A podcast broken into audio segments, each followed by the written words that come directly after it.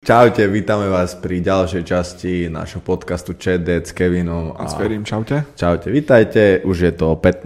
čas, neuveriteľne sa nám to tu zbiera a dneska sme sa, zase minulý týždeň sme boli sami s Ferim a tento týždeň sme si pre vás pripravili zase hostia a nie je to nikto iný ako Martin Lokša, Palša priezviskom, že? Dobre viem. Tak, správne. No, ahoj, vítaj. Ahoj, Maťo, čau. Maťo, čau, máme ťa volať Maťo alebo Lokša? Povedz, my, ak je to vám príjemnejšie, za mňa úplne jedno. Dobre, tak skúsa nám, tak ako každý, keď tu je, skúsa nám predstaviť v krátkosti 2-3 vetami, povedz niečo o sebe. Kto si, čo robíš, približne, aby ľudia vedeli, že teda... A že kto je Maťo? Hej, s kým sa tu dneska stretli, o komu budú počúvať. Čaute, tak ten jak sa to nazvať, prezývka, alebo tak, bude to asi lepšie, keď ma budete teda oslovovať Lokša, lebo 99% ľudí vie iba toto a ostatní nevedia teda, že sa volá Martin Palša. A čím sa živím, kto som, čo ja viem, je to ťažko popísateľné, akože takými tými chlapskými aktivitami všetkými, čo znamená box, streľba, nejaké tie hodinky a niečo, čo patrí k všetko takým tým chlapským záležitostiam, hej, ale teda primárne sa živím boxom a podnikaním v oblasti resellu, alebo ako to nazvať. Mm-hmm. Dobre. Začneme asi tým boxom. Áno, samozrejme, ako si sa dostal k boxu? Ty kokos. K boxu som sa dostal. No, začalo to s thaiboxom a dostal som sa k nemu tak, že som na autobusovej zastávke v roku 2009. Pamätám si to dobre, lebo teraz som robil rozhovor s Marekom Herdom, čiže mám to ešte fresh. 2009 na autobusovej zastávke bol náborový leták, nábor tajský box Hanuman Gym Bratislava. Hovorím, že skúsim, lebo však predsa len vieš, to bola doba, v 2009 si dostal bitku na zastávke a len tak za nič. Tak bolo hodné niečo také skúsiť, predsa hlavne tí, čo sme z tej strany mesta, ako je Dubravka a tak. Tak z tej temnej strany mesta, hej. Hej. Chcel si byť ty, čo rozdávaš bitku, hej? Áno, presne, už ma to nebavilo, býv sa pri kontajneri. Tak sme tam išli partia takých kamošov, čo sme chodili vždycky von. Mm-hmm. A po tom prvom tréningu vlastne som zistil, že kokos akože peklo, že som na tom fakt zle, ale akože šport úplne, že fascinujúci, hlavne my sme mali vlastne ten nábor, bol po tréningu tých akože pokročilých, čo boli vtedy ačkoví fighteri, úplne, že si ich videl na tých plagátoch a tak, vieš, tak proste si pozeral, jak tam oni lapovali a kokos hovorí, že fúha, tak toto by som akože raz chcel vedieť aj ja, tak som tam nejak prischol pri tom thaiboxe v Hanuman Gyme vlastne pod vedením Fera starého a tam som aj zotrval dosť dlho. Fú, aj by som klamal, koľko to bolo. 2014, my sme mali kedy zápas, Kevin? Sakra, to som preskočil teraz, že? moc ideš rýchlo. No, dobre, tak počkaj. Dobre, ale... Zostal si teda tam a... Tak. A jak to išlo? Po nejakom čase teda už si to naznačil, že si začal zápasiť a jak išla táto tvoja nejaká etapa životná zápasenie? Vieš čo, no ako určite keď začneš robiť bojový šport a si človek, ktorý nič také predtým nerobil, iba sa mu to ľúbilo, tak ťa pohltí. Proste ten šport a tá komunita, tí chalani tam jedno s druhým, proste ťa to pohltí a je to jediná vec, čo ťa zaujíma. Hej, že aktuálne nechceš robiť proste nič, iba, hej a tak sme tam bali vlastne, že sme v tom gyme boli 5 dní v týždni, niekedy ešte aj cez víkend sme chodili sparovať, čiže 6 krát v týždni sme boli na tom istom mieste s tými ľuďmi, s tým trénerom a proste bolo to taká klubovňa, vieš, že proste zároveň si tam mal nejaký ten tréning, hej, ale proste 90% ľudí sa tam vracalo kvôli tomu, že tam bola tá fajn komunita, že to bolo niečo viac ako len bojový šport, však predsa viete, o čom hovorím, lebo ste na tom asi takisto. Čo sa týka týchto nejakých komunitných stretnutí v tých kluboch a gymoch, a či už to je jedno, či robíš tanec, či boxuješ, či chodíš na žicu, proste je to nejaká komunita ľudí, s ktorou proste musíš vedieť fungovať, inak asi by si sa tam nechcel vrácať iba kvôli tomu tréningu, hej, to je fakt, že asi 1% ľudí, ktorí chodia niekam trénovať len preto, lebo to majú blízko pri dome, hej. Alebo tak. No a teraz, po akej dobe si začal zápasiť? A jak vyzerali prvé nejaké tvoje zápasy? A kde boli teda prvé tvoje nejaké? Veľmi dobre pamätám. To sú také pamätáš si prvý zápas? Hej, pamätám si ho, to ťutkne v pamäti, lebo to bola vec, ktorú si vizualizoval proste od prvého toho tréningu. A prvý zápas bol v roku 2012 v Pezinku. a bola to Regard Liga K1. To boli také ligy kickboxerské, ty si určite pamätáš, kde si vedel mať aj že 2-3 zápasy za deň, čo bola úplná bomba pre tých neskúsených zápasníkov proste, že tam si sa mohol fakt vyzapasiť úplne, že koľko chceš, hej. Takže ty si na Thai box ani nechodil, či chodil si? Chodil. Thai box. Chodil, jasné. 3 roky si chodil. Áno. Thai box, myslím, zápasy. Aj zápasy. Áno, chodili, jasné, len prvý zápas bola K1, tá Regard Liga, a tam sme vlastne išli, to som búchal ešte, že myslím v tej juniorskej kategórii, alebo jak sa to volalo, do 69, alebo niečo také, do 70. A bol to 3x2 minúty a cháľanískom meno si nevybavím ani za nič, iba si pamätám, že som kámoško vyhral na to, že ten chlapec sa zlakol, lebo som strašne kričal do úderov. Vieš, čo myslím, že proste si náležte do toho ringu, ťukli ste si a bol som, že hej, a som videl že strach v očiach, tak už som vedel, že OK, že asi mi to ide, a zrazu si zistil, že pokračuješ a za chvíľku máš ďalší zápas. Čo som úplne, že nebol oboznámený s týmto, lebo som nebol na tej lige Fero, čo Fero bol vlastne akože hlavný tréner Hanumanu, a bol tam s nami Miško Pecar, pozdravujem, a zrazu mi povedal, že ideme, že za 15 minút, že ďalší zápas, že ani sa nechoď si sadnúť. Hovorím, že dobre, tak som ostal tam a hovorím, že teraz čo, že mám sa nájsť, nemám sa nájsť, mám sa napiť, vôbec som neviem, čo mám robiť, vieš, proste prvý zápas. Úplne. A hovorím si, že aj som celkom akože nakopaný, aj sa mi nechce už ísť, že zase boxovať, ale tak keď máš ešte len 15 minút, to je fajn, že nestihne ti nič opuchnúť ani nič a stále máš ten adrenalín, vieš. No. Hej. A tak sme mali vlastne v ten deň hneď ďalší zápas. Ten prvý som teda vyhral, to som zabudol spomenúť, ale asi ste si to logicky usúdili, keďže som mali do ďalšieho, ináč by som asi už nešiel boxovať. A to bola pyramída proste, klasická. Tak, presne.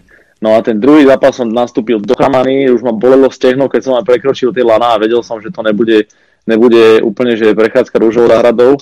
A tak to aj bolo, hej, že chalanisko vlastne my sme boli v tej váhe nepár, čo znamená, že on dostal voľný los.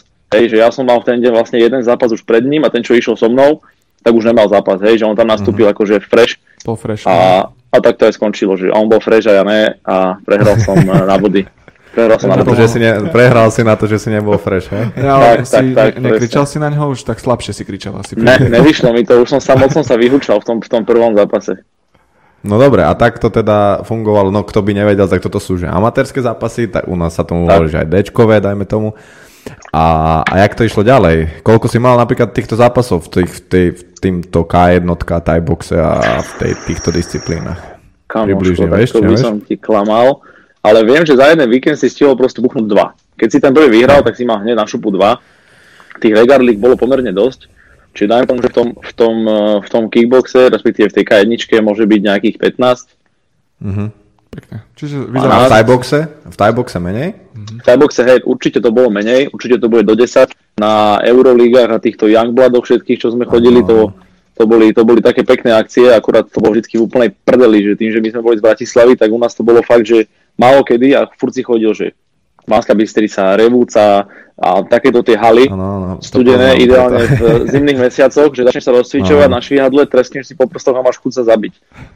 Čiže veľmi, veľmi príjemné spomienky na tieto ligy, ale bolo to určite príjemné, akože pochodiť hore-dole, postretávaš tam tých chalaňov vlastne aj z iných klubov, a to sú vlastne také stretávky, že s tými chalami niektorými potom zostaneš v kontakte a už poznáš ľudí tam, chodíš na sparingy tam, čiže taká príjemná skúsenosť, hej, že jedna stránka je ten zápas samotný a druhá je, že proste sa v tej komunite na Slovensku nejakým spôsobom aj ty vieš odprezentovať, že kto si, čo si, poznáš sa s novými ľuďmi a je to také príjemné. A takto ste sa asi spoznali aj vy dvaja, nie? Tak. Alebo ty si tiež bol v Hanumane? Nie, vtedy ešte nie. Ja som bol v Hanumane až keď som sa vrátil z Tajsku. My sme mali zápas na jednej z tých Regard League. To bolo možno 2013, lebo ja som mal 2012 prvý zápas a to mohlo byť tak 2 roky, možno nejak. Čiže teda podobne amatérsky ste boli na tom, nie? No jasné, vtedy som ešte nemal určite profi zápas a myslím, že ani hej. Alebo možno tak. Nejaký C-čkový som skúšal. Pamätáte si ten zápas? Ja napríklad, ale trošku iba. Už to je nejaký ten piatok a už sme dostali do hlavy niečo odtedy, ale hej, myslím, že hej. Strašne bolo to predatie, lebo Kevin je opačný gard, nechutný a tlačiť sa na neho proste cestou. Ja som nebol ten typ, že round kick, clinch som ja vždy nenávidel, to bolo za mňa úplne, že úplne že fuj a celkovo tá moja mobilita není moc dobrá, aby som vedel kopať také veci, jak sedia Kevinovi napríklad, že vždy mi sedelo také tie nejaké 2-3 údery zavretou nohou a tak to bolo aj v tom zápase, že som sa furt tlačil cez tie ruky a on z toho opačného gardu ten roundkick furt a ďalší roundkick a koleno do huby a už som vedel, že ako není dobré, nechutí mi to tu, že čo už, no, tak skúsime to cez tie ruky nejako a nevyšlo. Myslím, že som prehral na body, nepamätám v akom pomere, ale viem, že som prehral. Myslím si, že tak. A ja to si pamätám, lebo to som mal jeden rok, keď sme chodili vlastne, vtedy myslím si, že skončila tá tajboxerská liga a začala táto regard. Bolo také obdobie, že nebola tajboxerská amatérská liga, bolo len toto. A na to som chodila ja celý rok a sa pamätám, že jeden rok to bolo, že sme chodili iba na to a celý rok som neprehral. Nie, že by som sa toto vyťahoval, ale vlastne celý rok som akože na tú Regard Ligu chodil, každú pyramidu som vyhral a potom som aj akože majstrovstvo Slovenska takto vyhral v tej akože Regard Lige. No. To si pamätám, ten rok, to bol dobrý. To bol dobrý rok. No a potom prišli aj profi zápasy, či nie? Alebo C-čkové teda. Nie, ty si nemal? Neprišli. Á, to som nevedel. Hej, neprišli, lebo ja som sa stihol, že úplne v takom tom už prechode do toho zaniť, teda respektíve odpalil som si platničky, čo je proces, to sa nestane zo dňa na deň. A začal som mať problémy s tou driekovou chrbticou, tak som sa proste nejakým spôsobom musel úplne, že teraz si zrádať jednu s druhou, že či sa mi oplatí robiť Thai box naďalej a riskovať proste, že to bude horšie. Ktorý nebolo také, vieš, že teraz si dvihol telefón a zavolal si fyzioterapeutovi, že dobrý deň, poďte sa pozrieť, čo mi je a za 2 dní si vedel, čo ti je. Hej, proste si vedel, že ťa boli chrbát, ja neviem, že pol roka si cítil bolesti, keď robíš to a to. Mesiac si to bolesti, keď spíš tak a tak. Hej, že nebolo také, vieš, že pred tréningom sa rozdýcháš, niekto ti spraví nejaký sken proste, že kde ťa čo môže boleť a potom ťa pošle niekde na MR-ko a povedia ti, že máš cvičiť také SMko a máš dýchať do branice, čo si sa zbláznil, ty si vystúpil z autobusu, došiel si na tréning, meškal si 15 minút, lebo si sa išiel s niekým pobiť a konec. Hej. Takže ty si reálne nevedel, čo ti je, hej? Tak, si vedel, že ťa boli chrbát. Presne, no, tak, to obmedzovalo v tých tréningoch. Hej, no, tak a vedel som, že to kopanie mi úplne že nesedí. Lebo po každom v tom, vieš, ak začneš v tej pánve proste rotovať, tak ťa to nejakým spôsobom, nie že v tom momente boli, ale po tom tréningu, no vieš, už som sedel v tom autobuse jak decko a hovorím si, že ty kokos, toto není dobré, že niečo mi je, vieš. No a tak sme to začali časom riešiť a potom som sa objednal na MR-ko a tam mi, ty kokos, to som čakal na to kam asi, že pol roka na ten termín a povedali mi, že teda tie platničky sú posunuté, dve, klamal by som o tých číslach, L, neviem koľko, tie spodné. Tak. A teda zakázali mi tie rotačné pohyby v panve a nejakú dobu som mal úplne, že útmo tých bojových športov, tak som rozmýšľal aj, že čo, lebo si navyknutý na to, že chodíš niekam 5-6 krát týždenne a proste mal si nejakú víziu, že proste tu obuchnem, tam buchnem a s tým pôjdem zapasiť a to by som chcel dosiahnuť, vieš. No. A tým sa vlastne dostávame do toho ďalšieho bodu, ty si sa ma vlastne pôvodne v otázke pýtal, ako som sa dostal k boxu, hej, tak teraz sa to dozvieme, že ako to bolo. Chodil som vlastne naďalej do toho Hanumanu, aj keď som vedel teda, že nemôžem kopať. Vždycky sme telefón Ferovi povedal, že proste nemôžem to a to, bohužiaľ, že nejakú dobu, kým sa nám dokopy, tak som chodil, že iba ruky a koleno, maximálne nejaký low kick som si kopol občas, vieš, že nechcel som proste ťahať tie nohy hore, lebo to bolo úplne, že nepríjemné pre mňa. A raz kam došli vždycky v stredu, boli v Hanumane také, že sparingy a tam chodili proste, že ľudia z celej Bratislavy, však ty vlastne asi sám vieš, Kevin, jak to tam fungovalo. Jasne. Hej, že to boli taký mix, že Thai boxeri tam chodili, boxeristi tam chodili, došli chalani, čo vtedy vlastne začínali už z MMA, tak sa tam chodili vysparovať a tak. A došli k nám chalani z Devínskej, z Best Boxing Club a mali sme s nimi sparingy a oni videli, že idem len ruky, tak som išiel s nimi. Odbuchali sme, ja neviem, fakt, že celkom do skôl a po tréningu sa ma pýta ich tréner Andrej Horný, že či by som nechcel, že skúsiť si cez víkend, že zápas v boxe, že chýba 7-5. Som sa postavil na váhu, hovorím, že 7-5, hovorím, dobre, však idem, vieš, už som bol dlho bez toho zápasu a hlavne som vedel, že proste stagnujem, že musím niečo vymyslieť, ako sa udržať v bojových športoch, lebo nemôžem chodiť na Thai box do klubu, kde nebudem kopať, vieš, proste to zlo od hľadiska je úplná blbosť. Takže som sa chcel nejakým spôsobom udržať tých bojových športov, tak som išiel, ďalší víkend s nimi do Česka, bolo to v Prostejove a vôbec som vedel, že čo mám od toho čakať, že čo si mám zobrať. Ja som písal deň predtým, že mám si zobrať nejaké tenisky, alebo to sa boxuje v tom, že absolútne som nevedel, že ako to bude prebiehať celé a on všetko priniesie, len prídi. Hovorím, dobre, tak som došiel. Sadli sme do auta, došli sme tam, mali sme tam tú losovačku, hej, že sa ti dohodol nejaký super. Takým, jasné. Hej, presne. A potom sme išli na to, no dali mi rukavice, dres a hovorím, že tak ideme boxovať, sme išli boxovať. Pocit zaujímavý, veľmi presedlať, akože niekto si povie, že to je úplne to isté, len prestaneš kopať, akože je to úplne, že úplne iný svet ten box. A ten zápas som prehral na body, lebo vôbec som nevedel, že jak sa hýbať, kam udreť, čo robiť, vieš, proste som tam stále taký ten tajboxer, čo prestal kopať, vieš, že tí chalani tam sú uskákali na tých nohách a do strany a sidestep a preč a do strany a križný krok a rovný úder a ja som tam bol jak panák a prehral som 2-1 na body, to dnes to pamätám, ale tešilo ma najviac to, že som odišiel z toho ringu a mňa nič nebolelo, vieš, že nemal som, že rozťaté čelo od lakťov, nakopané rebra, rozkopané stehno, nič ma nebolelo, proste som bol taký, že idem sa osprchovať a za 15 minút môžeme ísť znova trénovať, vieš. Takže toto bolo úplne, že vec, čo ma zlomila, že idem sa venovať tomu boxu proste, lebo je to vec, ktorá ma udrží v tom svete bojových športov. Môžem si ďalej robiť nejaké tie vízie do budúcnosti, že kam by si chcel boxovať, čo by si chcel dosiahnuť v tom danom športe a nejakým spôsobom sa v tom proste posúvať ďalej, hej.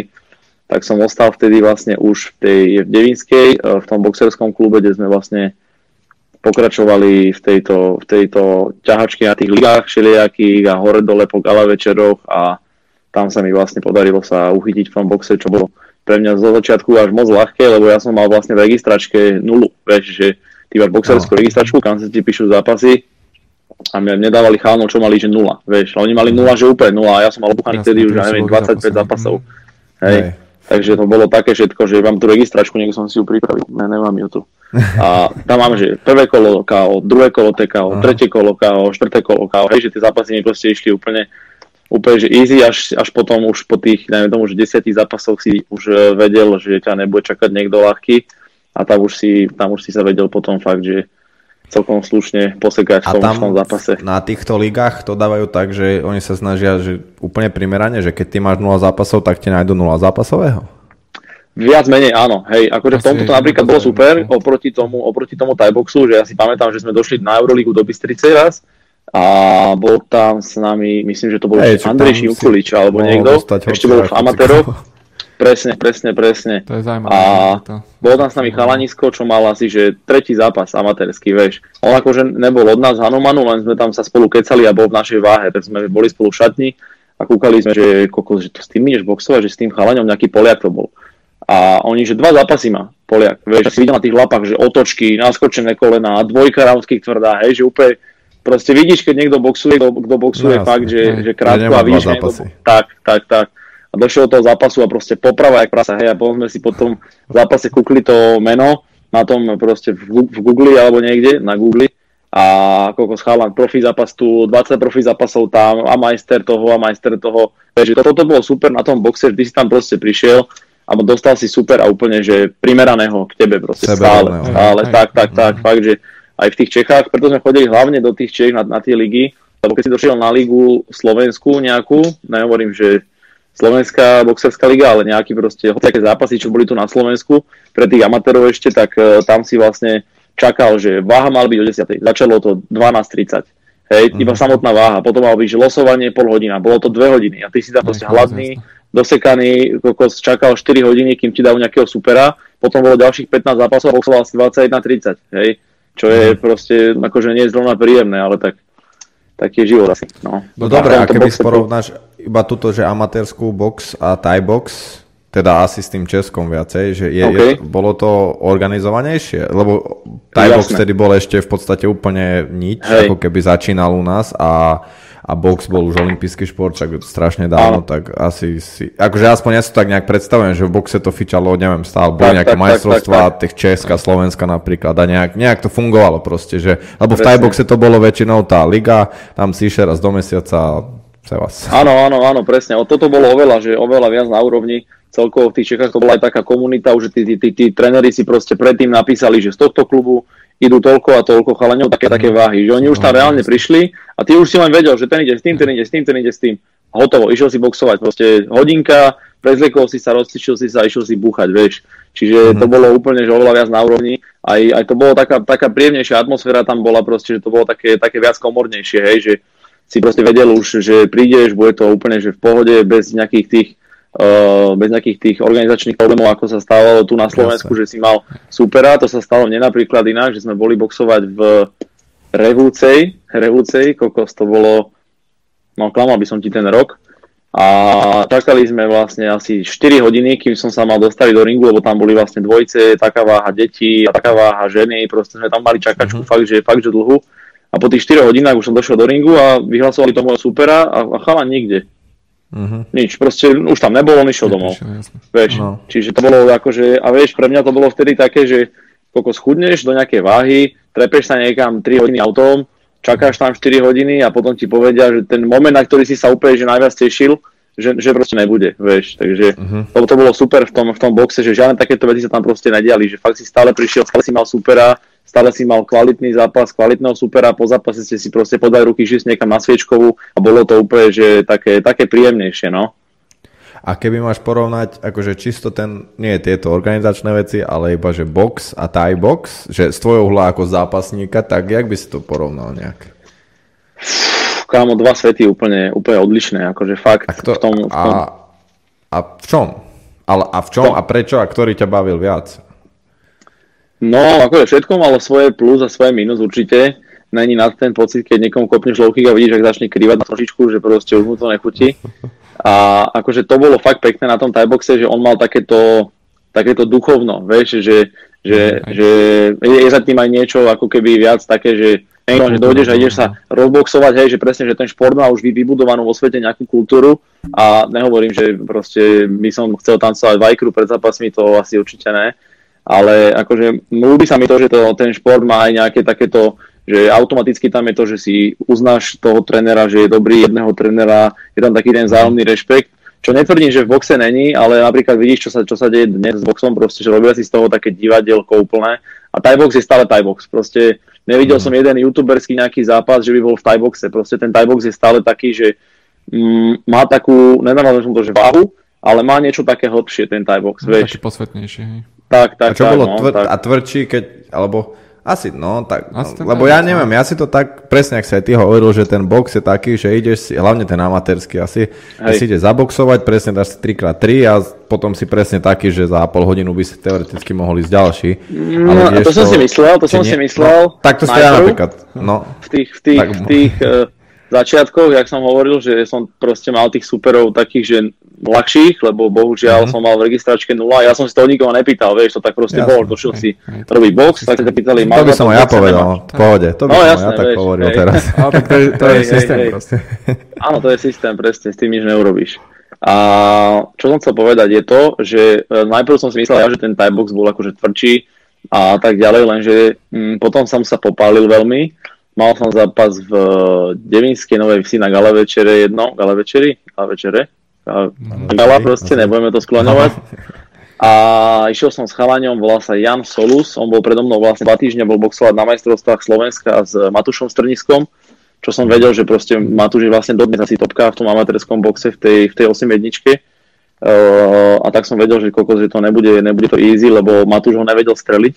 Čo som si kúkal ten zápas, že tak akože on bežne likviduje tých ľudí, Matúš je fakt, že tvrdý, presný, skúsený, vyzapasený a nevedel, koľko som ho nejakým spôsobom nájsť jeho recept, tak som vedel, že to nebude easy way. A po tom zápase, čo tým chcem povedať je, že som sedel v McDonalde, bola sírová sezóna, bol december a kámo, mňa tak bolel krk, ja som nevedel, ja som toľko udel dostať do hlavy, že tie stabilizačné svaly krku mne nefungovali, že ja som nevedel udržať hlavu, vieš, že toľko úderov, proste čo dostaneš primárne iba do tej hlavy, že to sa s tým Thaiboxom porovnať nedalo, vieš, že ty si tam v tom Thaiboxu dostaneš 2-3, potom stehno, potom blok, potom koleno, vieš, že sa ti tá bolesť odleze nejakým spôsobom po celom tele, hej. Po celom tele, hej, a v tom boxe je to viac situované na tú hlavu, no, a to neviem vlastne, či je lepšie alebo horšie. Ako z dlhodobého hľadiska tá hlava má väčšie bomby určite v boxe. No, v Tajskom zase vidieť tie zranenia, že si roztrhnutý niekde, nejaký nos, ale v tom boxe podľa mňa tá hlava dostáva tak zabrať, že z dlhodobého hľadiska aj ten mozog určite za tie otrasy. Extrémne. A koľko si mal boxe zápasov dokopy? Keď to nejak približne vieš, či nevieš? No mal som zobrať tú registračku, že by som to kúkol.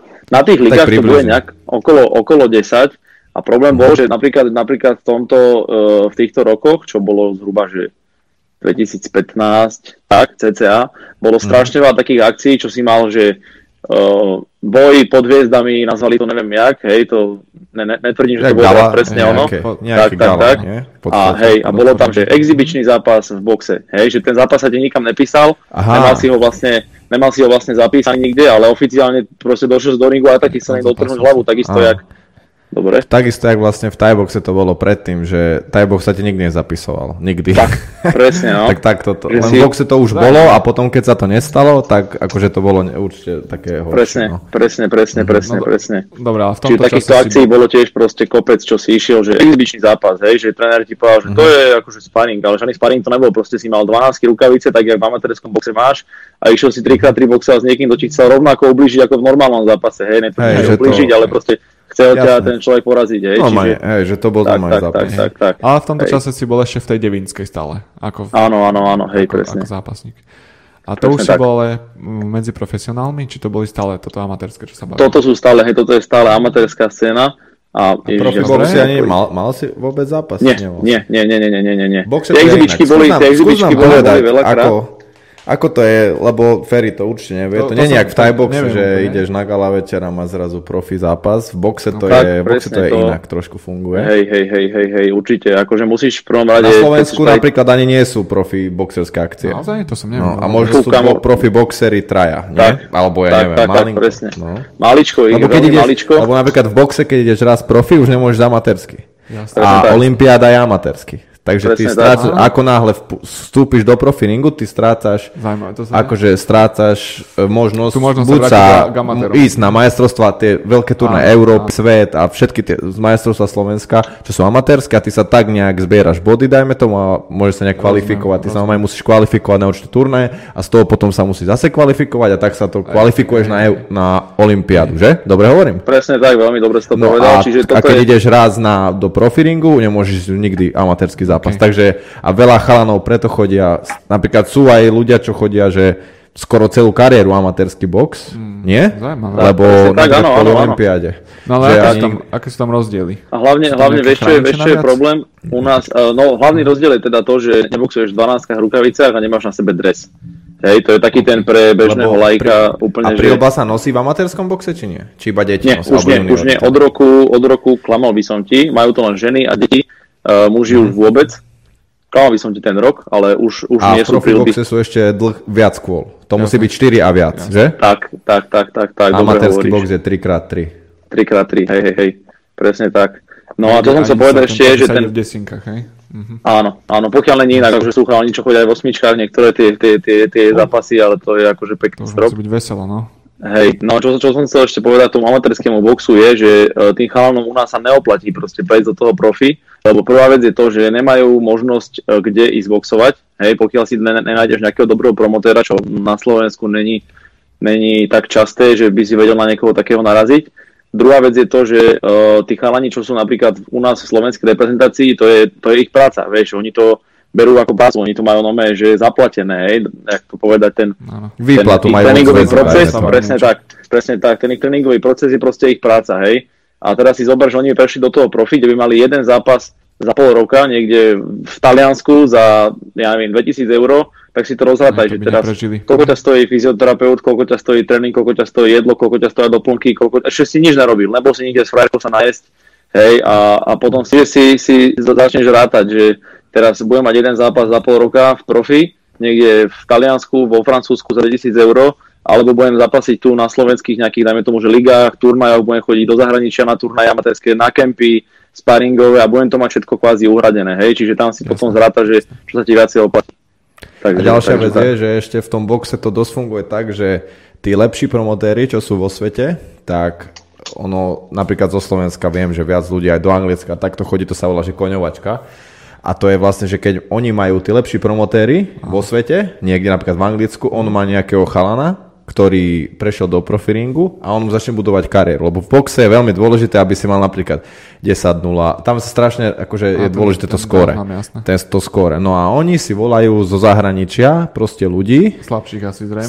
No samozrejme, aby skóre. Áno, jasne, presne, no a väčšinou to jasne sú presne napríklad chalani aj zo Slovenska, viem nejakých, čo takto chodia, proste dostaneš 500-600 eur, za to dojdeš tam a oni, ty keď proste nevyhráš na KO, aj keby si lepší, tak pravdepodobne to nedajú, lebo oni potrebujú toho svojho si budovať, presne tak. Takže akože v tom profiboxe toto je nové známe, že toto sa robí a preto aj veľa ľudí nechce ísť do toho profiboxu, keď nemáš za sebou toho promotéra silného, ktorý chce teba budovať. Áno, lebo keď teba nechce niekto budovať, tak ty, aby si hľadal niekde zápasy, tak to je akože dosť ťažké a aj nereálne spraviť v tom kariéru. Lebo nevyzerá to, že keď niekto má, že skóre 20-10, tak asi nikdy nepôjde o žiadny titul alebo nikde sa neprebojuje, že tam sú rebríčky a boh je komplikovanejší v tomto odnosť. To som netušil vôbec inak. A dá sa teda na tom amatérskom určite zarobiť viac ako na tajskom amatérskom, nie? V tajskom amatérskom sa nedá nič zarobiť. To je to, že dá sa tam... to je to, že tajský amatérsky tam je nula. Lenže tajský môžeš ísť hneď do profi a môžeš ísť potom amatérsky a môžeš ísť profi a môžeš amatérsky a nikto ťa nebude. Ty môžeš mať jeden víkend proste ligu, hej, ak bola u nás tá Regard Liga, a ďalší víkend môžeš boxovať, ja neviem, na Hanuman Cupe ačkový zápas, hej. O majstra sveta. A ďalší týždeň môžeš ísť zase keď ti nájdu súpera, no. Jasne. Alebo tak, že proste keď s tebou niekto bude chcieť boxovať. Tak, čiže aj to je asi tá vec, čo má plus a minus box a Thai box, hej, že aj tam si vieš nájsť potom také tie, že teraz mám ponuku tu, idem boxovať, mám ponuku tam, idem boxovať tam, ale v boxe s tým nič neurobiš. Proste už raz prídeš do profi, tak už nazdar. Jasne, chápem. A čo sa dialo s tými platničkami počas tých rokov? Sa ti to už potom zlepšilo, alebo? Zlepšilo. Tým, že som prestal kopať, to bolo super, že nebolo to také citeľné, hej, ale stále tam bolo to, že udrel tú zadnú, vyťahol si to úplne, že maximálne ak ťa pustí tá rotácia v tej panve a aj tak som to tam pociťoval ďalej, čiže začal som vyhľadávať rôzne fyziokliniky a hore-dole, už to bolo také obdobie, že už to celkom fíčalo, že už si videl chánu, už došli nejakí ofarbení a pýtaš sa, že to čo máš, on že tape, a si kúkaš, aký tape, toto čo je, vieš, že vlastne to bolo také obdobie, kedy došli tie, že tejty, došli, šiliaké tie masážne. Áno, rolery, kamo, ja si pamätám, môj kamoš Marek Ruman hrával americký futbal, tak on mi ukázal prvý roller, on mal zrezanú PVC trúbku, takú tvrdenú, čo tam chodí odpad, a s tým sa roloval, a ja len kúkam pred tréningom, že kamo, že to čo máš, on, že ja ti to vysvetlím, on chodil do Ameriky na tieto šiliaké kempy a tak, a tam mi to vlastne vysvetlil, že čo je to roller, hej. Napríklad. No. A teraz vidíš, že prídeš niekam do džimu a prvá vec, čo ťa naučia, je sa rolovať, rozcvičiť, rozdýchať a potom ideš robiť také, teda pokiaľ máš trénera, ktorý disponuje takýmito vedomosťami, čo by im niekto akože už mal v dnešnej dobe vedieť, lebo je to akože fakt, že je to zdravie len jedno, čo môžeme všetci pociťovať na sebe po tých rokoch v tých športoch, že niečo není v poriadku tu, niečo není v poriadku tu a akože je určite sú k tomu proste ľahšie dohľadateľné informácie dnes, ako boli voľakedy, vieš. Tak, presne tak. A ešte si rozmýšľal počas tých rokov, že by si strihol nejaký thai boxe zápas? Vieš čo, lakalo ma to hlavne. Hej, lakalo ma to hlavne, keď som bol v Tajsku, v Tigeri, tak tam vlastne, tam je ten thai box, tam oni tým žijú. To však Tajsko, tajský box, takže asi si všetci vedia predstaviť, o čom to je. A tam na to akože fakt lakalo, keď si videl, že sme išli na ten Patong štadión, sa kúkol na tie zápasy, jak tam tí chalani proste úplne, že brali ten thai box vážne. A všetci namazaní a tancovali tam vajku a hral tam tá hudba proste, že chcel si búchnúť ten Thai box, ale akože keď si vyratal, že čo ťa to bude stáť akože zdravotne, tak ne, už ne. Jasné. A tak. Opačným smerom k MMA? Fú, kamo, to teraz vôbec plánuje kariéru. Vôbec. Akože nebudem hovoriť, že by sa mi to nepáčilo, už poslednú dobu je okolo toho taký boom, že proste ti to doslova ti to nanúťa, hej, že proste musíš si pozrieť nejaký zápas, lebo tu ide UFC, už to je v prenose, Octagon je v telke, proste bežné také tie veci, ktorým sa už dneska neubrániš. Že sa nevyhneš ani toho MMA. Tak, presne. No a tú samotnú zem som si mal možnosť skúsiť, aj ma to celkom chytilo, ale iba teda tu. Tam som sa dostal úplným že omylom, lebo sa mi stala taká nepríjemnosť, tak som sa pripravoval na západ vlastne. Nie, tentokrát to tak nebolo. Pripravoval som sa na zápas po asi dvojročnej pauze a už bolo, že ja neviem, asi týždeň do zápasu po dva a začala ma nejak strašne bolievať hlava, ale že extrémne, že som niekoho lapoval a jak mi udrel do ruky, tak mi začalo podlomovať nohy a tak, takže som vedel, že niečo není v pohode. tak som si išiel kúknuť hlavu vlastne, že či je to všetko fajn a zistil som, že tým, jak som vlastne začal chudnúť, tak sa mi, teraz to nebudem hovoriť odborne, lebo to neviem povedať odborne, mozog ti pláva v takej tekutine, hej, a tá tekutina je 70% tuk a voda, hej. No a tým, že proste chudneš, začneš tú stravu proste nejakým spôsobom upravovať, tak sa ti zmenšuje aj tá obrana vrstva toho mozgu a na sparingoch som chytil takú, neviem, čo to bolo, nepamätám si to, raz by som si to pamätal a odtedy ma bolevala tá hlava, tak som si hovoril, že kokos, tak to asi si musím dať pauzu od tých úderov do hlavy, tak aj bolo vlastne, že som dostal zákaz toho chytania do tej hlavy nejakú dobu a hovorím, že zase to isté, že chceš proste ostať v tých bojových športoch nejakým spôsobom, vieš, že nechceš proste úplne teraz, že chodiť, ja neviem, do posilky, alebo ja neviem, behať, hej. Proste nič z toho je vec, čo by ma bavila akože robiť 5-krát v týždni, hej. A tak som sa dostal do klubu, jak sa to tam volá, to jiu-jitsu bol siští, Kevin. Však Urepanského. Slovakia jiu-jitsu, alebo BJJ Slovakia. Presne. Ja iba viem, že to bol Ľubo Repasky a tam som sa dostal vlastne na prvý tréning jiu-jitsu. Oni mali také tie ranné skupiny, že o 7 a 8, len ako si som to nestíhal tej časy vôbec, tak potom som si dal zase pauzu od toho jiu-jitsu a hľadal som si niečo bližšie, že kde by som mohol chodiť na jiu-jitsu a tým, že ja bývam v Stupave, tak Janko Mračno otvoril vlastne v Devínskej Novej Vsi Chaos vtedy, teraz už sú v Mlynskej doline, tak som začal chodiť k nemu na jiu-jitsu. Veľmi nepravidelne, keď to pozerá, tak sa ospravedlňujem, ale mám strašne veľa činností, ktoré musím skúpiť dokopy, takže mal som možnosť skúsiť do jiu-jitsu a akože príjemný šport, fakt. Úplný rozdiel oproti tomu boxu a respektíve thai boxu, respektíve hociakému tomu stand-upovému športu. Kontakt nemôže stále, aj keď ideš, neviem, sparovať s niekým, tak furt musí jeden viacej zbiť toho druhého, aby zistil, že je lepší, hej. A tu naproste ťa niekto chytí a ty mu odklepeš, poradíš si ruky a konec, hej. Že není tam, že násilie je proste v každom tomto športe, lebo je to tak dynamické, čiže musíš trošku určite mať aj tohto v sebe, ale je to úplne o inom, že keď niekomu proste odklepeš, a keď musíš ešte, vieš, že prvú minútu ťa niekto bije a ešte ďalšie 2 minúty s ním proste musíš byť, hej, nemáš odísť z toho sparingu, že ja s tebou nejdem, musím moc dobrý, vieš, to je proste tak, no. Čiže tomto jiu-jitsu to bolo akože pre mňa úplne, že nový svet, že si niekomu odklepal, on ťa pustil a znova ste išli znova. Čiže jiu-jitsu sa mi ľúbi a MMA si neviem predstaviť a ani asi nechcem, že by som sa niekde takto dostal. No dobrá, trošku sa vráťme ešte k tomu cestovaniu, keď si hovoril, že si bol v Tajsku. Bol si aj niekde inde trénovať? Si skúšal napríklad, či ten box? Vieš čo, ja som išiel do Tajska, do toho Tigeru s tým očakávaním, že teda to tam bude úplne, že wow. Že iné tréningy, ja vedel som, že tam trénuje ten Sam Bastin, čo trénuje fakt, že kokos brutálne mená, ten samotný box. A akože lapuje aj Thai box a tak ďalej, že vie ti ten tréning proste naskladať podľa toho, že čo potrebuješ, hej. Čiže vedel som, že proste chalanisko je fakt skúsený tréner a že idem teda od neho sa niečo naučiť, lebo v tom období už som začínal trénovať ľudí pomaly a chcel som sa nejakým spôsobom naučiť niečo, čo není úplne, že časté tu na Slovensku, hej, lebo máš obmedzenú kapacitu, čo vieš proste tu na Slovensku vidieť, čo sa týka tých trénerov, alebo ak to nazvať, vieš, že jeden lapuje toto, jeden lapuje tamto, druhý učí takú školu, tretí učí takú školu a koniec. Tak, presne. Čiže musíš proste testovať, aby si sa ako ty vedel ako tréner posunúť, teda pokiaľ o to máš záujem, čo ja som o to záujem mal, lebo som to myslel vážne s tým športom a s tým začatím trénovania. A dožíme do toho Tigeru vlastne a zistil som, že tie tréningy sú vlastne úplne nič. Hej, že to isté, čo som mohol odbúchať niekde tu v Petržalke, tak to isté som odbúchal tam. Hej. Ten tréning nebol nejak rozdielný, ale úžasné na tom bolo to, vlastne po asi 5 dňoch v tom Tigri sme mali prvýkrát sparingy. A na tie sparingy došli, že Peter Jan, došiel tam Mark Hunt, ty kokos, proste mená, že si kúkal, že fúha, to som fakt tu s nimi, že fakt idem sparovať s takým človekom, vieš.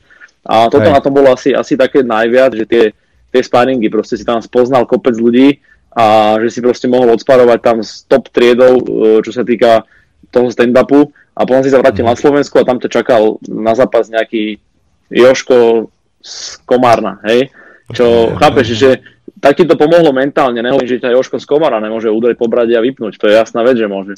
Len ti to pomôže tak psychicky, že ideš tam a proste povieš si, že koľko zrobil som v tej príprave maximum. S niekým, neviem kým, tak hej. To je zase to, čo sme sa bavili aj na minulom podcaste s Lapom, že tí Tajci sú strašne vysparovaní, vyzápasení. Hej. Že oni reálne majú brutálne veľa zápasov a sparingov za sebou. Určite. No a teda kde si bol ešte inde trénovať? Bol si teda trénovať? Áno. Bol som aj inde. V Tajsku sme boli dvakrát, ale akože dvakrát sme tam boli aj trénovať v tom Tigri. Ale nebolo to, tak jak som povedal, že nesplnilo to, čo som chcel. Že ako dajme tomu, že fighteru som sa tam naučil niečo nové v tom sparingu, že predsa len to niekam posunie, ale ako tréner vôbec. Hej, že proste fakt tam sa učili nič, tam si bol na pitli 20 minút nejaký interval, potom sa sekalo, ja neviem, na krátku vzdialenosť, zabrali do nejakej pneumatiky a tam sa sekali na blízko a potom ste mali zase sparing, hej. Že nič extra. Tak som začal rozmýšľať, že kam sa tak ísť proste naučiť niečo ako tréner, ale k tomu som sa dostal úplnou náhodou, lebo nevedel som, že kam proste, vieš, že teraz čo, že dvihnem telefón a zavolám do Ruska, že dobrý deň, môžem k vám prísť sa učiť a komu zavoláš, vieš. Čiže som to nehal tak proste nejak plynule ísť a v tom období sme mali s kamošom šíše, neviem, čo voláte šíše, šíša, vodná fajka. Vodná fajka. Áno, mali sme vodné fajky v Lakreme, v Eurovej a chodívali sme do Nemecka sa inšpirovať tými podnikmi, ako to tam vyzerá, aké tabaky používajú a tak ďalej, lebo v Nemecku to akože je tam strašne veľký podiel tých Turkov, tak to povieme, a tam je tá komunita tých ľudí, čo tu šišu fajčia úplne nejak tu, hej. Tak sme tam proste išli za tým, že ideme sa tam pozrieť proste do Frankfurtu. Tak, pozrieme si nejaké podniky a uvidíme, že ako to robia oni a niečo sa od nich možno naučíme, hej, že jak ten tabak mixovať a tak ďalej, to je debata na dlho, ale samozrejme, hoci kam ja proste idem, čo sa týka akože zahraničia, alebo aj do Martina, tak ja si tam do Google proste 2 dní predtým, že boxing Martin, hej, nájdem si tam gym a proste idem tam, hej, že skúsiš, spoznáš niekoho a proste, keď to bude fajn, tak si povieš, že super, niekoho si spoznal, a keď to bude zle, tak nič není zle, proste hociaký tréning je dobrý tréning, hej, takže takto to bolo aj s tým Frankfurtom, došli sme tam a po 2 dňoch som klikol do Google proste, že boxing Frankfurt, no a tam som narazil na asi 10 gymov, tak som si kúkal recenzie na Google a všetko proste na jedno kopyto, tak sme išli do toho, čo bol najbližšie. Klub sa volal Art of Boxing Frankfurt a bol tam tréner, ktorý sa volá Valentín Čepenko, ktorý je vlastne dneska tréner nemeckej reprezentácie, čo si predstav proste, jak je to veľké proste oproti tomu Slovensku, hej, tak tam to akože fakt, že je kapacita. A po prvom tréningu proste som videl, že OK, tak tento chalán je encyklopédia boxu a toto proste musím sem chodiť a musím sa od neho učiť. Tak sme tam chodili k nemu na tie tréningy a akože tam tie 3 tréningy, čo ti on ukázal, to bol mix, že sovietská škola, križné kroky, rovné údery, sidestepy, prekročenia, proste úplne niečo, čo na Slovensku nikto skoro neučí, hej. Čo bolo fakt pre mňa úplne, že koľko som teraz, vieš, lebo na Slovensku lapujú každý, že do kríža, hej, že prednú uderáš sem, zadnú uderáš sem a on ti uderal, že 5 úderové kombo do jednej lapy, potom si povolil, hej, že úplne si kúkal, že koľko, však ja vlastne nič neviem, však ja som úplný chudák, hej, a tam vlastne si potom kúkal na neho, že dobre, tak tento pán vie, tak to vlastne začalo a našiel som človeka, od ktorého som sa chcel učiť a inšpirovať sa nejakými vecami a dodnes vlastne s ním fungujem, že veľa vecí s ním komunikujem, keď si robím nejakú prípravu pre chalanov alebo niečo, tak si to naplánujem, odfotím, pošlem mu to, čo si o tom myslí a vždy to nejako ladíme spolu a keď je čas, tak idem aj za ním do Frankfurtu osobne, aby som vedel sa zase niečo nové naučiť. Takže tak. No dobre, a kedy prišiel Lokša Boxing Gym? Keď teda si hovoril, že si aj kvôli tomu cestoval vlastne, si sa zlepšil v tom trénovaní tých ľudí. Tak kedy prišiel také, že si povedal, že kašleš na zápasy a budeš akože sa viac venovať tomuto? Či bolo také obdobie ešte, keď bol, že Lokša Boxing Gym a ešte aj ty si aktívne zápasil, či také už nebolo? Čo je to aktívne? Veď niektorí chalani tu na Slovensku chodia búchať každý víkend. To som ja nikdy nerobil, ani neviem, jak to dokázali robiť. Proste to je pre mňa úplne, že nepredstaviteľné. Ale áno, bolo určite aj také obdobie. Vlastne akože prvý taký môj gym, čo bol, tak bol v Mlynskej doline ešte počas toho, ako som tam pracoval. Pracoval som tam na Univerzite Komenského v hore, ako máš ubytovenie, proste internáty.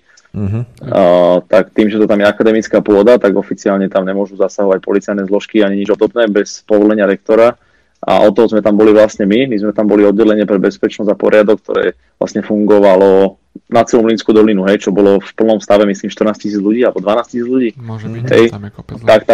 Tak. No a tam som vlastne robil všetko, čo si vieš predstaviť pod slovom bezpečnosť a poriadok. A mal som tam takú maličkú telocvičňu, mohlo to mať, kam, ja neviem, 10 metrov štvorcových.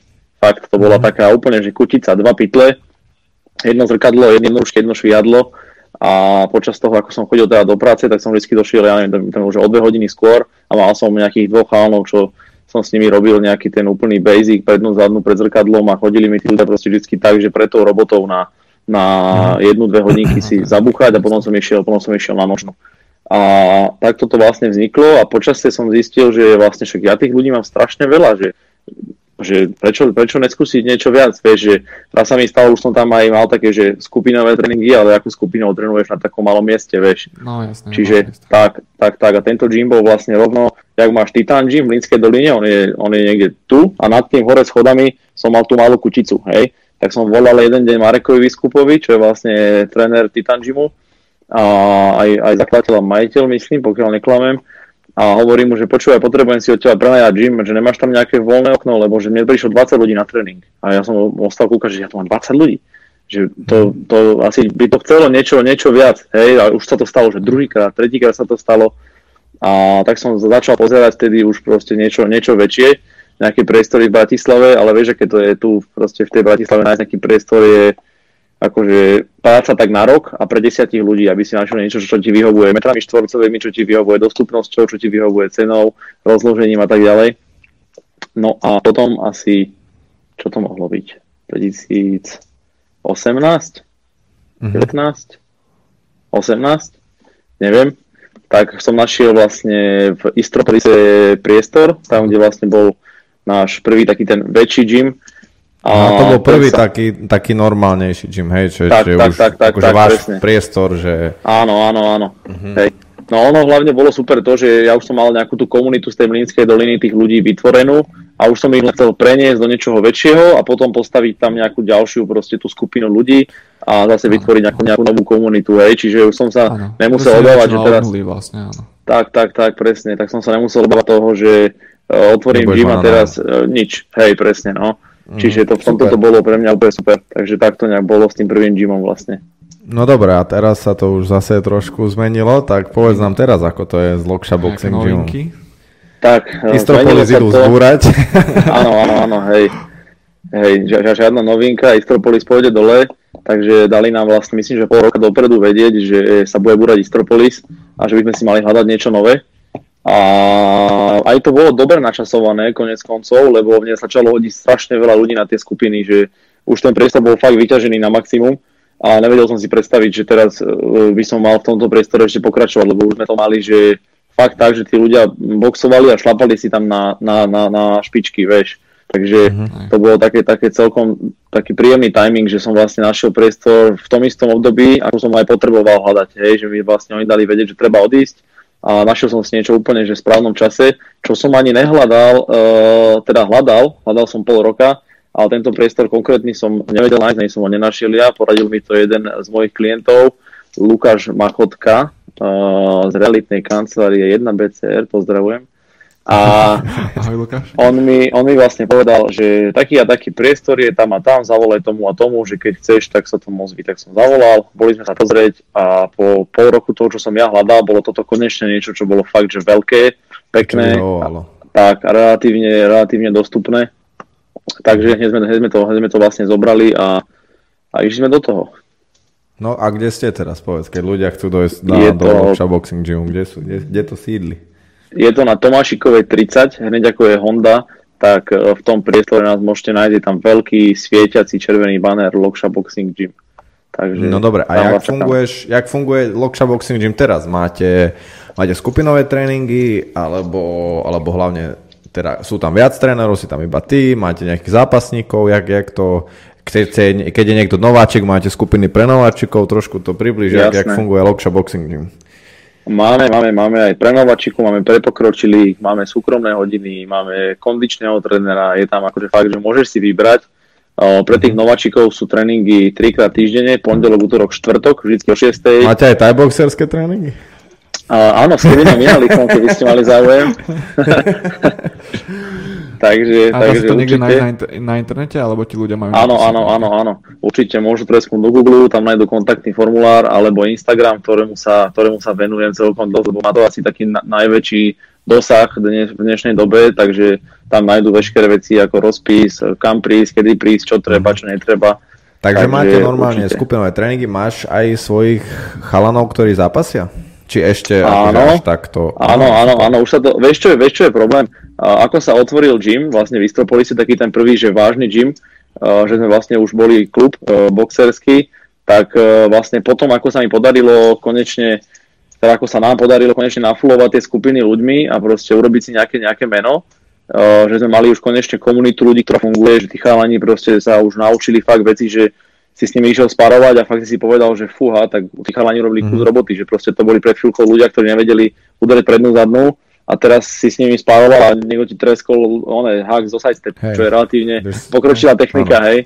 Takže v tomto to bolo super, no a došla korona, čiže my sme vlastne stihli vlastne dva zápasy sme stihli odbuchať s našimi chalaňmi a konec. No, takže moc sme toho nestihli. Asi pokračujem. Áno, určite. Už máme dohodnuté na... Jaký to je dátum? 23. marca, myslím. Tomáš Dravík bude robiť gala večer opäť v Tržnici na Trnavskom mýte, tak tam už ideme boxovať, takže môžete sa príkudne pozrieť. Bude účasť, hej, Lokša Boxing Gymu. Tak. A bude mať aj tréner Lokša? Majster Lokša? Zápašte, majster Lokša nebude mať zápase. Ja budem robiť tie Lokše zatiaľ iba v pozadí. Dobre. Ale určite sa ešte chystám niečo si dať, ale to už len fakt že na chuť. Hej, že keď bude na čas a priestor na tú prípravu, tak si určite budem chcieť zaboxovať ešte tu v Bratislave niekde, aby sa tí moji zverenci a kamoši mohli prísť pozrieť na to a nech si proste ten človek vie ten zápas užiť, aby som sa nemusel trieskať niekde v aute do Nemecka 10 hodín a tam si obbuchať zápas pred nikým a ísť domov, hej, čiže tak nejak si to predstavujem už iba. No dobré, ešte určite veľa ľudí zaujíma, aj mňa sa to milión ľudí pýtalo, odkiaľ vznikla prezývka Lokša.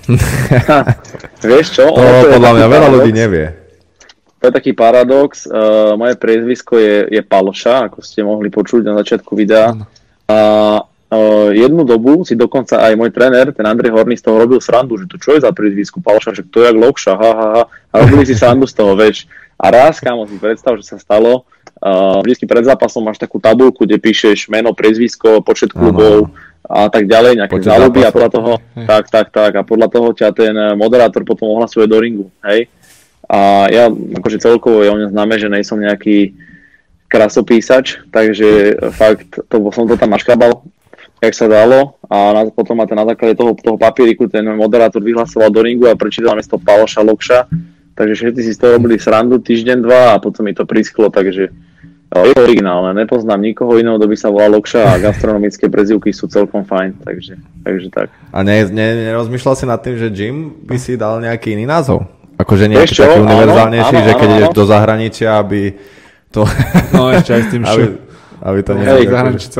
Určite som na tým rozmýšľal vlastne, keď sme otvárali ten prvý akože taký vážnejší klub v tom Istropolise, tak som na tým rozmýšľal, ale všetci mi potom povedali, že počúvame, to je tak originálna vec, že čo si budeš dávať meno, že aj Fighting, Ultra, Brutal, Academy, hej, že proste je to také strašne nacítené a keď niekto príde k vám na tréning, tak uvidí, že proste je tam tí ľudia sú úplne prízemní, všetci sú úplne normálni, nikto sa tam nebude nejak tváriť, nikto ti netreskne na prvom tréningu tyčku o hlavu, že fakt je to tam také uvoľnené, tak ako je ten názov, takto je na tých tréningoch, hej. Ja nehovorím, že tam není disciplína, že tí ľudia tam nemakajú, to určite, hej, ale je to tam také uvoľnené, takže určite odporúčam prísť pozrieť a skontrolovať, ako to tam prebieha. A ešte by ma zaujímalo, že ako teba vnímajú tí chalani, lebo ty nie si starý, nemáš 50 rokov a väčšinou, keď si niekto predstaví trénera, tak si predstaví niekoho aspoň okolo 40, že už keď ideš na zápas s niekým, a ja som mal väčšinou trénerov, ktorí boli starší, že ak oni teba vnímajú, keď ty ich pripravuješ nejak na zápas a ide s nimi na zápas, tak ťa berú ako fakt ako trénera, alebo skôr ako je to také kamarátske vzťahy s nimi máš? Toto by ma zaujímalo. Vieš čo, záleží to aj o to, ako si koho pustíš, hej, k tomu telu proste, že ak sa začneš s kým baviť. Ono, tí ľudia majú hlavne proste rešpekt z toho, že dojdú niekde, kde nikoho nepoznajú, to je prvá vec. Mm-hmm. A vlastne oni väčšinou prídu do toho gymu, kde tí ľudia ma poznajú už, hej, tí moji chalani nejakí a vidia, že sa mnou bavia proste, dajme tomu, že s nejakým tým zdravým rešpektom, tak nikto tam nepríde, že fúha, že to ty si nejaký soplak, ty si tréner, vieš. Čiže na základe toho tí ľudia usúdia, že teda asi je vhodné sa baviť s tým človekom tak, ako keby to bol 40-ročný človek a že má mi čo ponúknuť a nebudú sa proste nejakým spôsobom hrať na niečo, čo nie sú sami pri tom. Takže, takže úplne v pohode, že som sa nestretol ani raz s tým, že by niekto sa cítil nekomfortne kvôli tomu, že by som bol mladší. Práve naopak, že tí chalani sa vedia skôr so mnou dať na taký ten jeden vibe a vedia, čo im hovorím. A ako keby som bol človek, ktorý má, neviem, po 40-ke a ťažko vie vysvetliť veci niektorého charakteru. Hlavne sa mi deje to, že poslednú dobu máme strašne veľa zahraničných klientov, čo je super. A tie tréningy sú nové, že 80% v angličtine. Čiže aj to je super, že viem anglicky, že proste s tými ľuďmi sa baviť vieme a že celá tá skupina je vlastne vedená aj v angličtine. Niekedy už Slováci rozumejú, predná zadná rozumie každý a od 1 do 10 vie počítať každý, takže ja si myslím, že je to skôr výhoda ako nevýhoda. Dobre. No, určite. Aj však ja s Kevinom tiež som starší a proste je to o tom, že ja ho rešpektujem ako trénera. Hej, ale napríklad ja nemám akože jak svoj gym, vieš? Mňa to skôr zaujímalo, že keď je s niekým fakt, že svoj gym, že akože partiu, grupu, chalanov, vieš, oni keď idú, neviem, šiesti v aute a on je tréner, vieš, tak on musí byť, proste musíš byť ten veliteľ, lebo musíš, lebo nemôžu byť všetci na jednej vlne, lebo nemôžu byť, proste musí tam byť ten tréner, proste jasné, musí, on ide vybaviť veci, vieš, keď ješ na zápas, niekto na prvý zápas môže mať hocikoľko rokov, aj tak si proste posratý, keď ješ na prvý zápas a ten tréner ťa musí, musí tam byť proste pre teba. A toto si myslím, že je dobré, že si mladý, že ešte nie si z toho taký vyhoretý, že väčšina tých trénerov je predsa už takých, že už to má celkom, že až tak bude mať prvý zápas, niečo bolo, niečo bude. Ani na trik s tým hlavným potom nejdu, vieš, čo mne napríklad niekedy chýbalo, že s nami nešiel ten hlavný tréner, ale poslal niekoho, že nech ide s nami, vieš, ale ty si toho trénera vnímal ako človeka, ktorý proste je tvoj guru. Môžeš sa na ňoho obrátiť nejak, že keď je zle, tak sa pozrieš na ňoho a aspoň sa na teba usmeje. Presne. Psychická podpora, to je akože, nie je to úplne jednoduché. Ľudia si to vôbec neuvedomujú, keď ješ ty na zápas na prvý a môžeš mať hocikoľko, môžeš sa tváriť, že si najväčší zabijak na svete, ale je to brutálna stresová situácia reálne. Je to akože, a mať tam niekoho, kto ťa podlapká alebo podrží po ramene, iba je to akože veľmi ti to vie pomôcť. A keď tam niekto taký není, tak je to akože dosť zle. Podľa mňa. Hra strašne. Dobre, Mate, ešte nám povedz, spomínal si, že máš toho veľa tých činností, že čomu sa teda samé mužské činnosti, testosterón. Čomu sa teda venuješ ešte okrem tomu, že vedieš gym alebo teda podnikáš, ale v čom podnikáš? V čom činnosti tie podnikateľské? Vieš čo, ono sa to tak komplikovane vysvetľuje ľuďom, ako to vieš robiť v jednej osobe všetko. Ono to je ale všetko ruka v ruke proste s tými vecami, hej, že taký ten môj cieľ nejaký je živiť sa tým, čo ma baví, hej, čo znamená, že baví ma box, už sa tým z časti živím, čo je super, chvála Pánu Bohu, a bavia ma zbrane, baví ma strelivo, bavia ma nože, bavia ma hodinky, proste také veci, čo si myslím, že ja osobne to považujem za také chlapské, hej, že proste chlap by mal vedieť strieľať. A mal by si vedieť zabiť mamuta, hej, jak volá kedy, dajme tomu. Proste... A vieš hádzať o štepy. A myslím si, že nie a dúfam, že to nebudem potrebovať vedieť, ale určite by som sa vedel zaobísť s niečím takého charakteru. No, čiže začalo to tie zbrania strelivo. No, to by som sa ešte asi k tomu chcel nejak, lebo veľa ľudí sa ma na to pýta. Tak. Tak odjak živa som ako inklinoval takýmto tým vojenským veciam, ale keď som zistil vlastne, čo to obnáša a koľko to zarobí byť profesionálny vojak, tak som si to rýchle rozmyslel, že nič takého charakteru by som nechcel robiť, ani ma to vlastne z takého politického presvedčenia nejakým spôsobom nelákalo, že byť niekde zainteresovaný a poslúchať niekoho, aj keď s tým nejsi stotožnený. Čiže chcel som sa k tomu dostať nejakým iným spôsobom, čo dnes už je tak dostupné, že ani nemusíš sa niekam extra trepať a vieš sa aj na Slovensku vzdelať v takomto nejakom odvetví, hej, čo znamená teda samotné to strieľanie, hej, sú proste všelijaké firmy, ktoré robia kurzy, nechcem ich menovať, lebo je ich teraz na Slovensku strašne veľa a všetky z nich majú čo poskytnúť samozrejme. A vieš sa tam proste vzdelať od úplných základov, proste ako strieľať z pištole až po zoskakovania z vrtuľníku, až po fakt úplne takéto zaujímavé veci, že postupy v CQB, uzavretých priestoroch, ostreľovačské kurzy, proste je toho fakt strašne veľa, čo si vieš už na základe tých tvojich preferencií zvoliť a kam sa ísť akože uberať, akým smerom, tak toto ma chytilo, tomu som prepadol akože takže dosť a tak to býva vlastne so všetkými chalami, čo sa ma pýtajú, že chcem si spraviť zbroj, ak spravia si zbroj, kúpia si prvú pištol a potom už tú ďalšiu. To je takisto, jak proste s rukavicami boxerskými, že kúpiš si jedny a vidíš na internete, niekto lapuje vo winningoch, tak chceš winningy, vieš, a už chceš mať ďalšie rukavice. Pričom máš jedny, ktoré by ti úplne stačili, skacúda za 40 €, ale chceš mať aj tak ďalšie. Čiže takto som sa dostal k týmto veciam a chcel som vlastne nejakým spôsobom vedieť to, čo vedia naši vojaci, respektíve možno aj viac, ale nebyť v armáde. Hej. Čiže preto som zvolil všetky tieto rôzne akadémie, teraz teda hlavne chodíme do Rakúska, do European Security Academy, ktorí robia fakt, že brutálne kurzy pre civilov, čo sú ľudia ako ja, a s tými všetkými kurzami a certifikátami sa vieš potom uchádzať nejakú prácu, dajme tomu ako kontraktor alebo ako súkromný bezpečnostný sektor, vieš sa niekam dostať, keď máš... Kontraktor je niečo ako čo? Čo je kontraktor? Akože v praxi úplne jednoducho. Že niekto je nejaká misia, za čo ti zaplatia proste? Normálne. Tak, áno. No to zrovna ne, tak to bolo voľakedy, že si robil vlastne robotu, ktorá nebola úplne...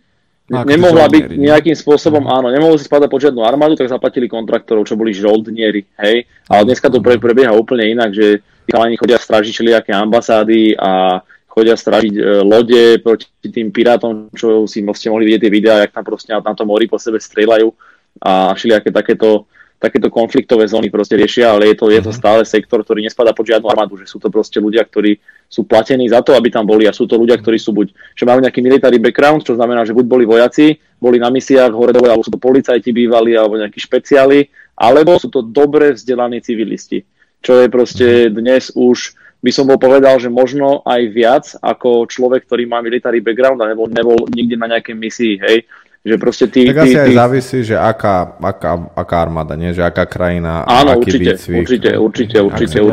Že asi nejaký toto, nejaká špeciálna tak. Jednotka niekde bude asi iný, jak u nás nejaký vojak profesionálny. No to som chcel povedať, že ako civil sa vieš vzdelať viac ako vojak profesionálny, hej? Keď o to máš záujem, tak proste vieš byť viacej vzdelaný vo všetkých smeroch, či streleckých, či sa to týka tej samotnej nejakej prípravy proste fyzickej, psychickej na takéto záťaže a stresové situácie ako človek, ktorý proste sedí niekde v armáde, lebo to je jeho práca, hej. A keď to je tvoj koníček, to je proste tvoja vášeň, že tie veci ťa zaujímajú, tak investuješ do toho viac času, viac peňazí, viac energie a časom si proste lepší ako tí ľudia, ktorí sú profesionálni vojaci.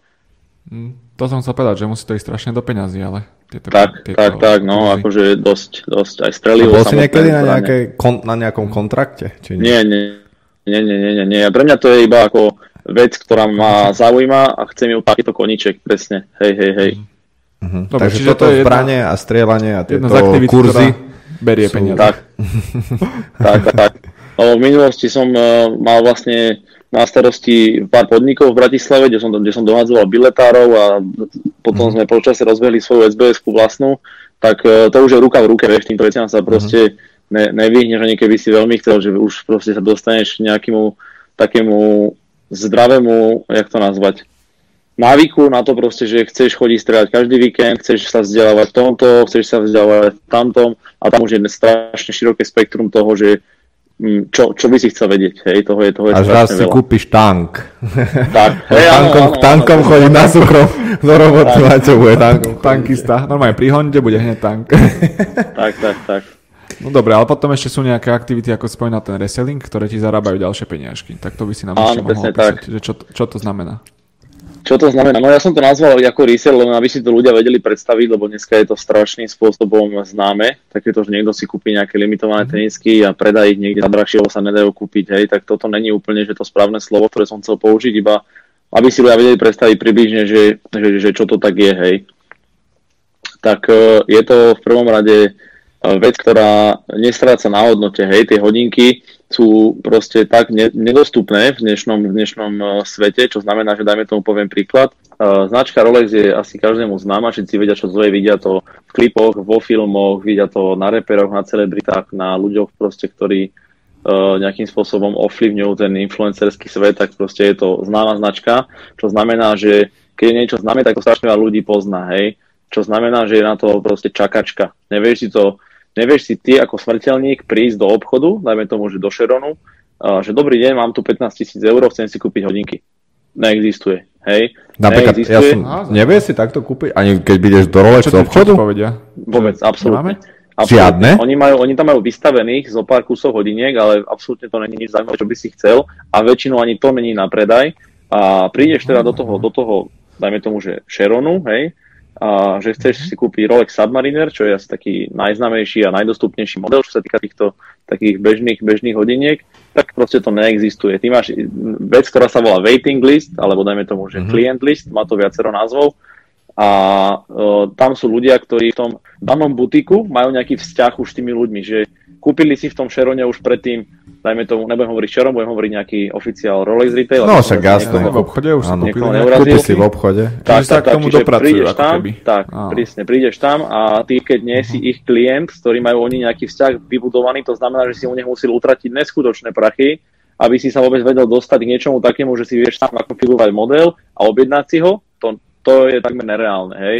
Od toho jasne. Potom sú ľudia, ktorí robia niečo, čo robím ja, že sa pohybujú na tzv. Grey market, že tie hodinky sú oficiálne dovezené z Rolexu, vyrobené pre niekoho, ktorý ten človek si na ne čakal. Je to, záleží od tej bonity toho klienta, od 3 do 5 rokov, niekedy to aj viac na niektoré modely, čakáš, iba keď ti vyrobia tie hodinky, hej. A dajme tomu, že teraz poviem príklad, nie, toto nie je ono, tu. Rolex Yachtmaster, úplne, že casual hodinky, výrobná hodnota týchto hodiniek, respektíve tá ceníková katalogová cena v Rolexe je okolo 14 000 eur, hej? Ale ako náhle tie hodinky dostaneš do ruky, tak je to presne naopak ako s autami, že kúpiš si nové auto, ktoré stojí 100 000 a kúpiš si ho ako ty, tak už si príjmaj, to už stojí o 20 menej, hej? Tu je to presne naopak, dostaneš tie hodinky a teraz akurát som ich pozeral včera, chodia tak za 19 500, niečo, no taký nejaký stred je tých 19 000, hej? Čiže to, že ty nebudeš čakať 5 rokov na tie hodinky, tak musí si doplatiť, hej? Presne tak, ten rozdiel. Hej, no dobre, a ty si ten na tom teda grey markete a ty sa jak dostaneš tým hodinkám? Keď to teda môžeš povedať, keď to nie je nejaké prezradzanie know-how. To je nič nie kradnuté, alebo si nejaké... Nie, to len, či to nechceš prezradiť, aby to iní ľudí, vieš, akože know-how, či to nie je niečo tajné. V poriadku, takisto ako som spomenul teda, je box, že hocikam na svete prídeš, tak všade proste ťa berú ako súčasť nejaké komunity, hej? Že sa ozveš niekomu, kto je ten a ten, a ten ťa zoznámi s tým a tým, hej. Tak takto som ja išiel do Španielska za jedným chalaňom, čo som ho sledoval na Instagrame dlhšiu dobu, som vedel, že robí resell, je to jeden asi z najlepších resellerov. Zase hovorím resell, aby ste si vedeli predstaviť, že čo to je, ale nevolá sa to reseller.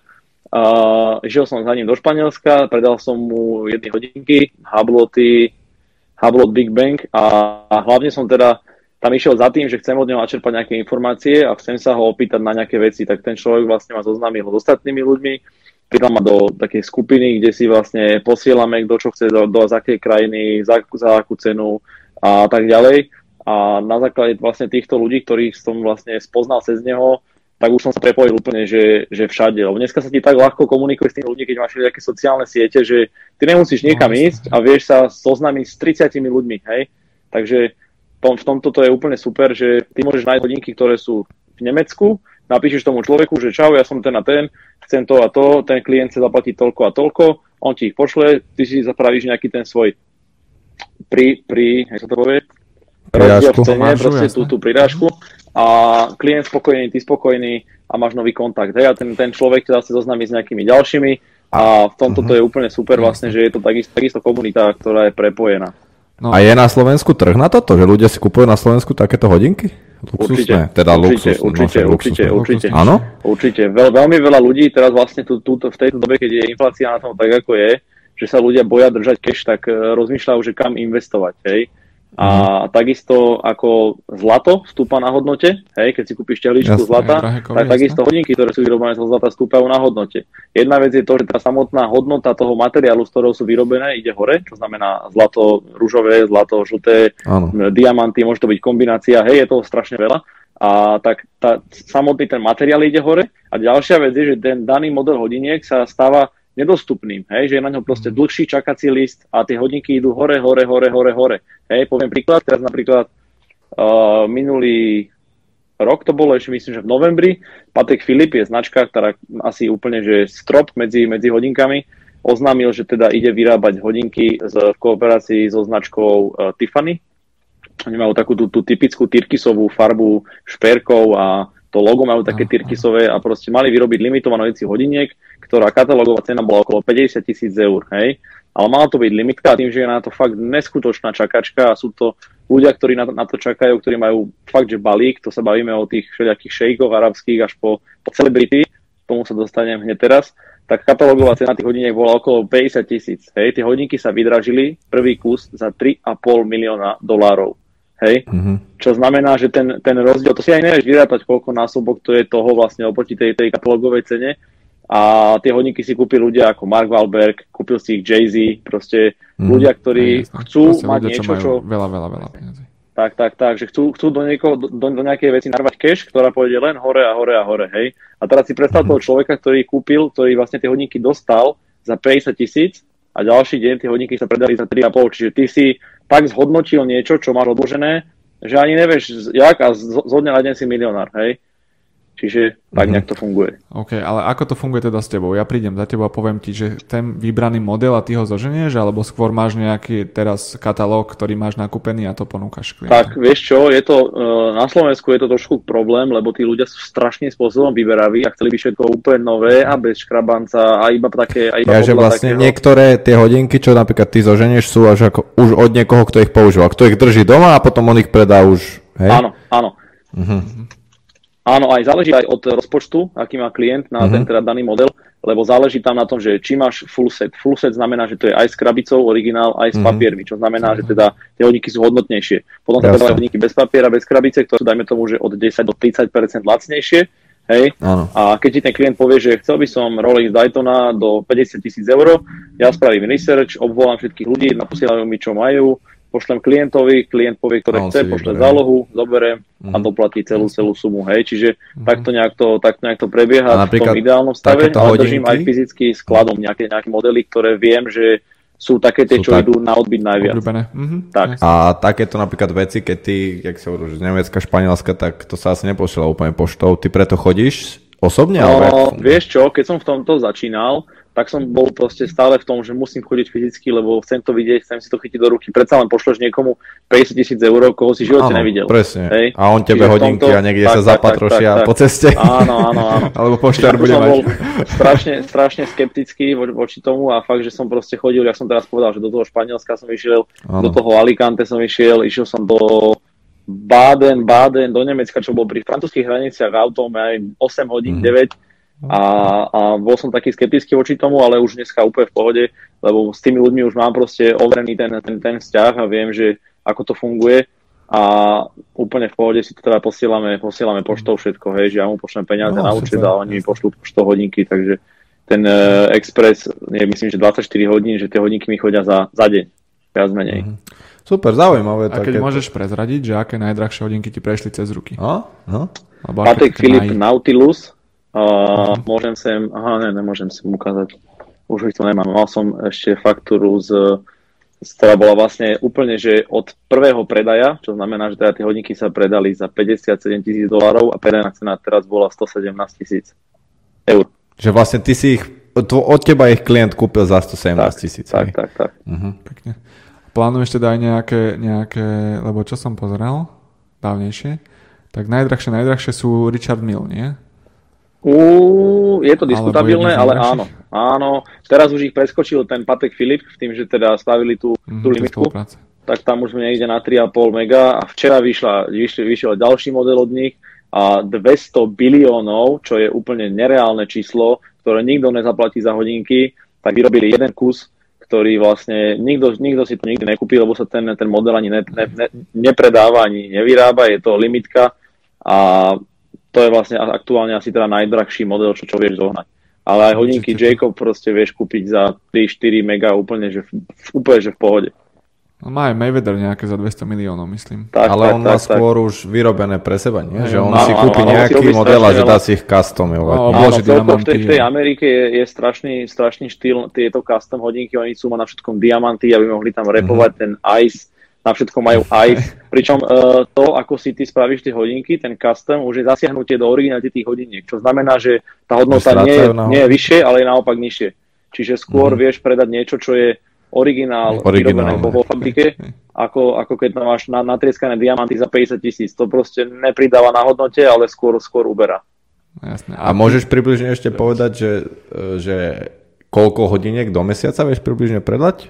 Že Toto je tiež diskutabilné, je to niekedy... Či je to veľa viac, niekedy menej, není to, hej? Hej, je to fakt, lebo veľa mojich klientov napríklad je takých, že robia nejaký svoj druh podnikania a potom ten samotný teda cash z toho chcú niekam narvať, aby to bolo safe. Teda buď investujú do krypta, alebo investujú do hodiniek, do zlata, do niečoho, čo proste sa vyhne inflácii, hej.